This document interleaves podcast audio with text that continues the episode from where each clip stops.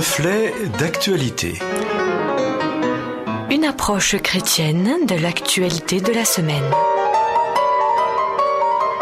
Pour la réflexion de ce jour, c'est un plaisir d'accueillir euh, Éric Denimal à notre micro. Pasteur de formation, Éric Denimal est également journaliste et auteur de nombreux ouvrages, parmi eux le plus récent étant le zapping de la Bible que nous vous présenterons en fin de cette chronique. Le projet de loi relatif à la bioéthique, que certains présentent comme n'étant ni bio ni éthique, a été adopté par le Sénat français le 3 février dernier. Ce projet a suscité bien des craintes, notamment de la part de chrétiens, mais aussi de nombreux philosophes, sur la question de l'assistance médicale à la procréation, l'AMP, accordée aux couples de femmes et aux femmes seules. Le combat pour que cette autorisation soit accordée a été mené principalement par les personnes rangées derrière la bannière LGBT, LGBT+. Et sous ce vocable, entendez lesbiennes, gays, bisexuels, transsexuels, et le plus ouvrant toutes sortes d'autres pistes. Ainsi, aux États-Unis, en plus de LGBT, on peut ajouter T, Q, Q, I, A, A, P. Bref, la coalition LGBT+, a très largement fustigé le Sénat qui a refusé l'AMP aux couples de femmes et aux femmes seules, signalant au passage qu'il n'existait pas un droit à l'enfant. Ne pas confondre droit à l'enfant et droit de l'enfant. Le Sénat a donc retoqué le projet de loi, mais pas seulement sur cette question. Il s'est également opposé aux expérimentations génétiques qui risquaient d'aboutir à la création de chimères. Ici, il faut s'arrêter un peu parce que sur ce point, nettement moins relayé dans la presse, il est important d'apporter quelques éclairages. Pour les passionnés de mythologie, les chimères sont une vieille histoire, pour ne pas dire un fantasme qui remonte à la nuit des temps. Une chimère, c'est une créature mythique fabuleuse composée d'organes venant de plusieurs êtres vivants. La chimère type, si j'ose dire, est le lion avec euh, un ventre de chèvre et une queue de serpent. Le sphinx est une chimère avec son corps de lion et sa tête humaine. Le centaure, mi-homme, euh, mi-cheval, est également une espèce de chimère.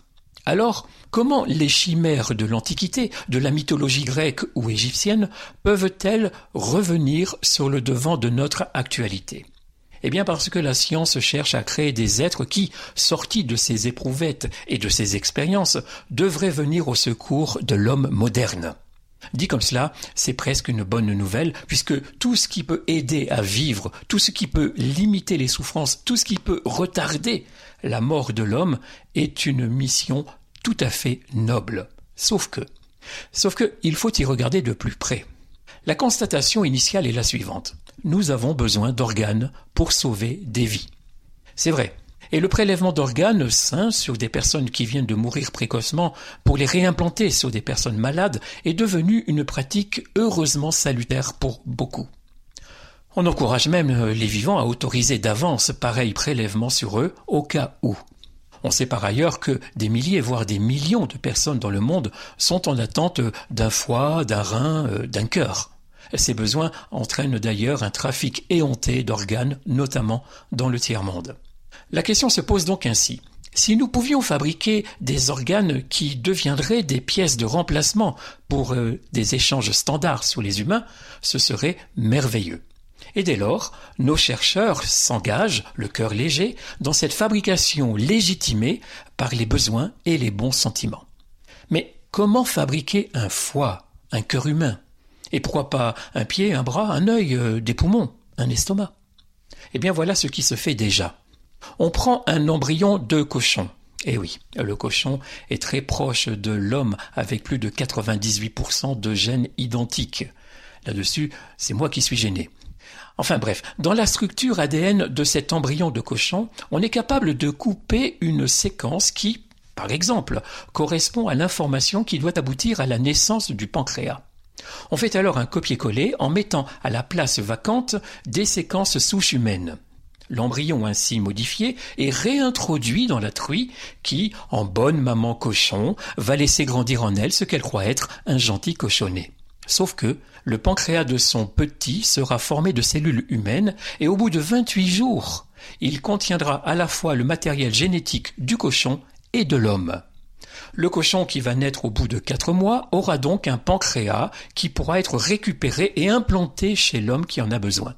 Le cochon étant adulte en cinq mois, vous voyez, on a fabriqué ainsi en neuf mois un pancréas qui ne devrait pas être rejeté par l'homme puisqu'il possède une part importante de cellules compatibles. Les expériences dont je viens de parler existent déjà depuis au moins cinq ans, et elles sont toujours améliorées, corrigées, pour éviter ce qui se produit tout de même et ce à quoi on n'avait pas pensé.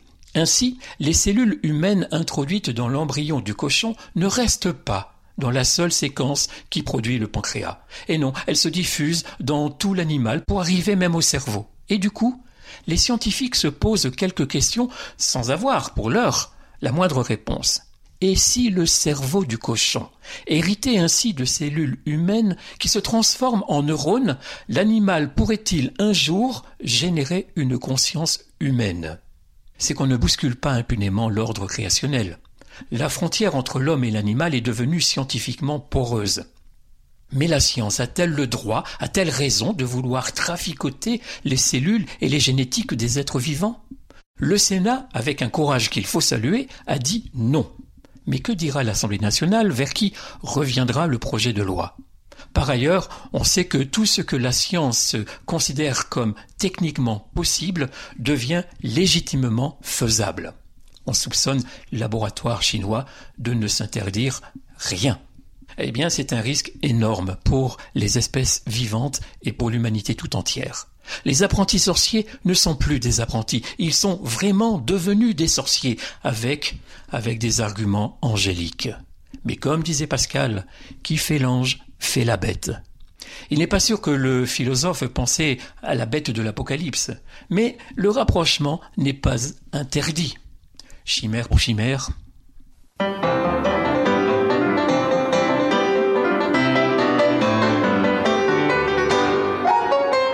Merci au pasteur Éric Denimal pour cette réflexion.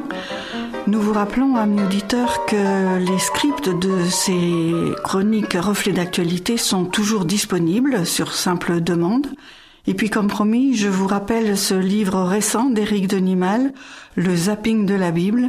Alors, zapping, cela veut bien dire ce que ça veut dire, c'est-à-dire que vous passez d'une question à une autre, comme qui aurait rédigé l'Ancien Testament, qu'est-ce que la Septante, qui sont les descendants d'Abraham, d'où viennent les grandes fêtes juives et chrétiennes?